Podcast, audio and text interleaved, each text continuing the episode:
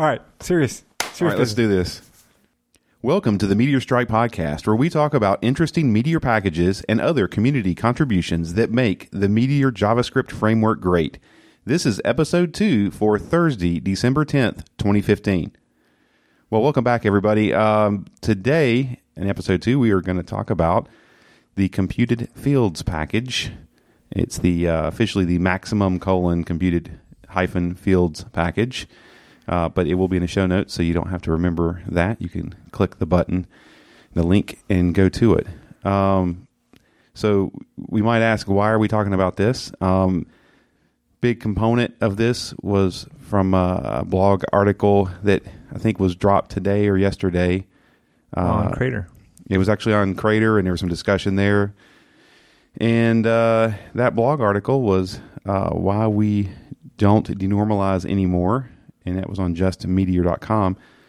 So I think we'll kick it off. I think uh, Tecto, you were going to chat about um, uh, what basically the a little bit about denormalization versus normalization. Sure. So uh, this is all in the context of dealing with where do you store your data, and uh, do you store your data in one single canonical place and uh, link to it from everywhere else every time you need to use it, or for performance reasons and uh, compatibility with NoSQL uh, databases, do you uh, denormalize your data and store it all over the place, and then have to deal with the fact that every time that you want to update something, you may have to go find multiple places that has been stored and update all of those places. So uh, I think to uh, Dieter's point, you're just moving the pain. It's uh, either on one end of the spectrum or the other end of the spectrum. That that is correct. It's a sad situation. And I didn't introduce everybody. I apologize, but we've got Tecto, we've got Dieter, Hey, and Schropp here.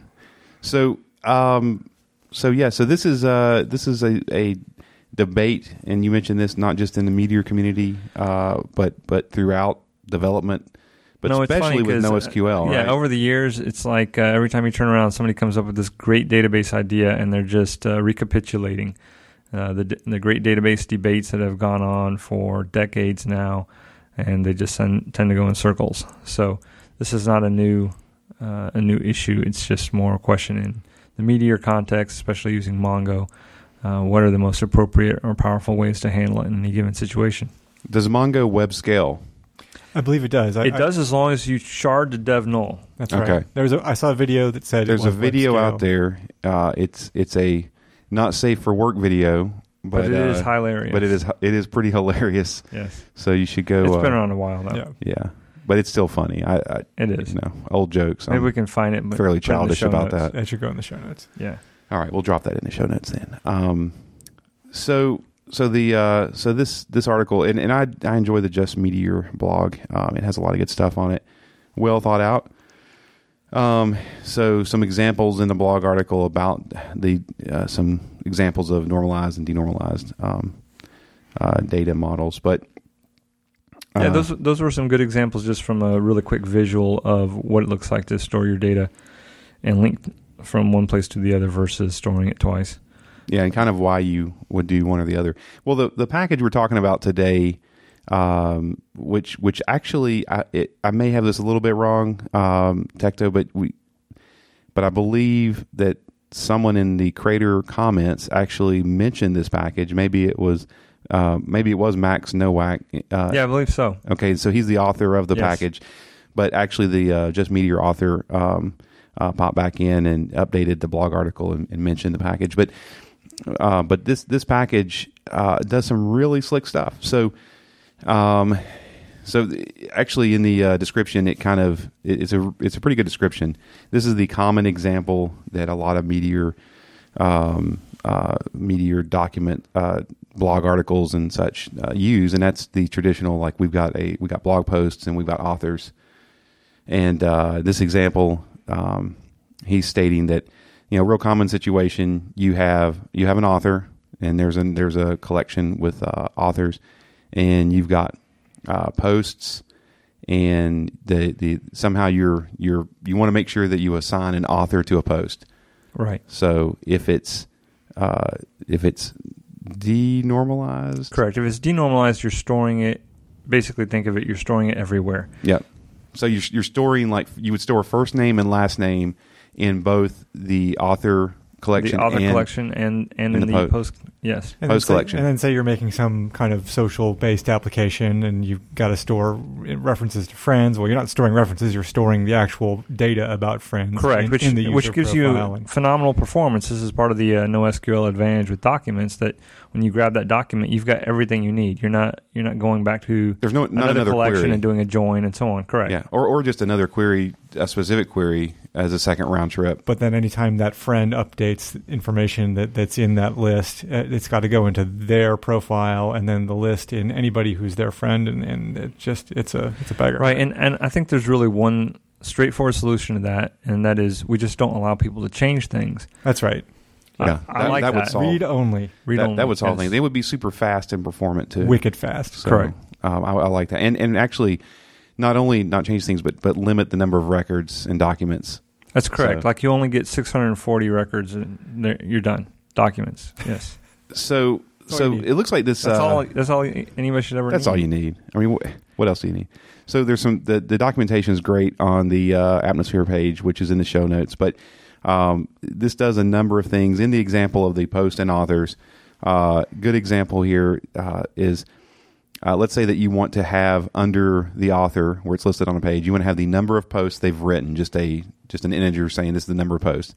Um, uh, normally you would you would look up the uh, talks about here you would look up the uh, author and then you would then do another query and you would do a count for the number of posts by that author which is another query and it takes some time and it can if they it mentions here if they have a large number of posts it's going to be it could be slow so what what computing fields uh, computed fields will do here is it would actually store automatically uh, the number of posts for the author every time a new post is generated um, eh, or or some data is changed and triggered, um, and that count would change, and that means that that data that that field is always always up to date, uh, and you will have that uh, ready to pull into your um, uh, to your author. It's in the author collection basically, and you have that ready to display without any additional queries and that sort of thing.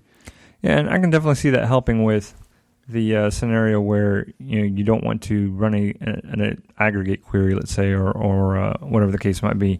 But one of the uh, the questions that, that I had is started looking through this is what what about the scenario in the original blog article? You've got an author, and uh, the author's made multiple posts, and oh, let's just run the scenario where the author's uh, a woman who's getting married and she's opted to change her last name, and now she's going to go into you know a given system. She's going to change her last name, and and we want to retroactively go back and adjust the author name effectively on an article that's been up there a year or two, and what what is the clean way? Is there even a clean way using this uh, this particular package to address that scenario?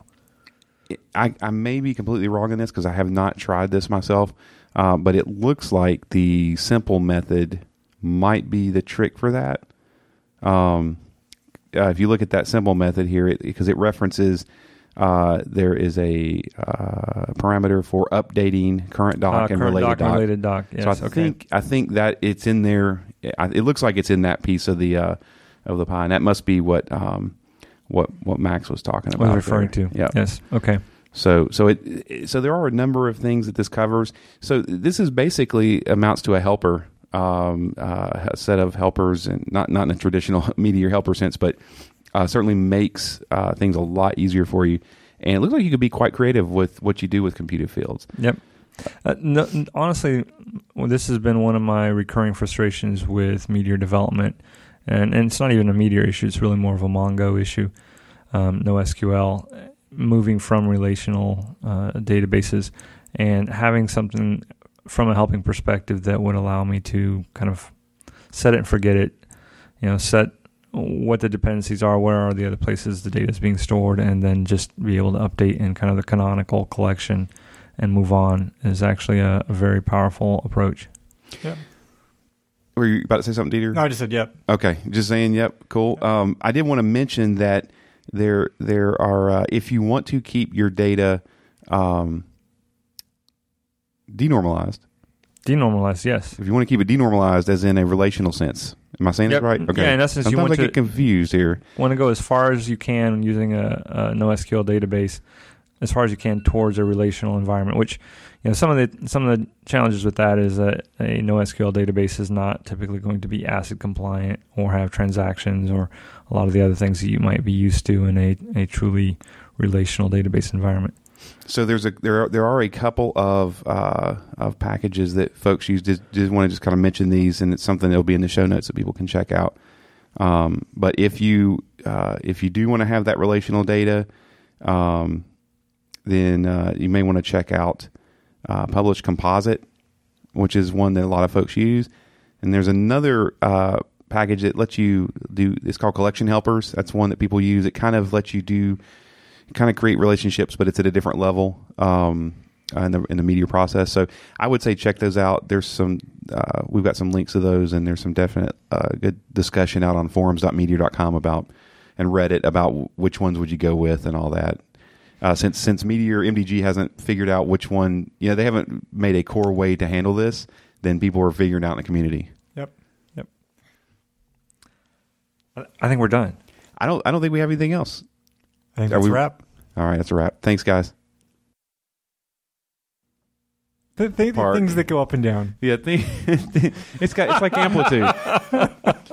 I heard some Things that go up I heard some amplitude. Mm-hmm.